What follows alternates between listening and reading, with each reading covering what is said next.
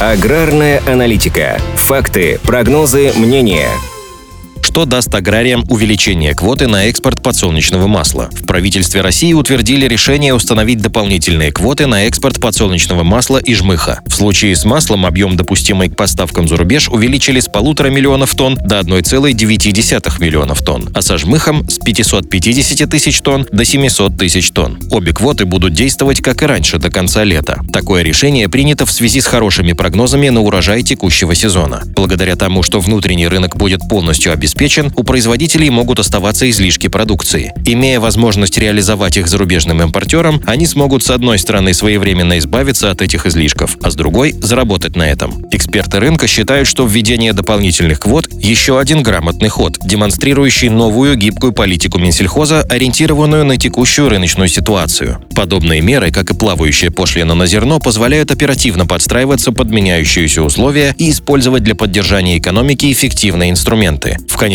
счете это положительно отражается и на производителях, и на потребителях. Впрочем, некоторые эксперты сомневаются в том, что есть реальная необходимость в дополнительных квотах. По их мнению, предыдущий лимит в полтора миллиона тонн вполне достаточный, и при нынешних показателях экспорта даже он может быть не выбран до конца. Так, за три месяца, что действует квота на экспорт подсолнечного масла, российские компании использовали ее только на треть. А вот шрота за это же время за рубеж ушло около 640 тысяч тонн, что даже выше прошлогодних показателей примерно на 20%. Урожай подсолнечника в этом году ожидается на уровне 15,7 миллионов тонн, что сопоставимо с объемами 2021 года. При этом по другим масличным ожидается рост урожайности. Так, объем сбора сои планируется на уровне 5,4 миллионов тонн против прошлогодних 4,8 миллионов тонн. Рапса 3,8 миллионов тонн было 2,8 миллионов тонн, а льна 1,4 миллионов тонн. В 2021 году 1,1 1,3 миллионов тонн. Повлияет ли увеличение квот на реальный рост экспорта подсолнечного масла, станет ясно уже в ближайшем месяце.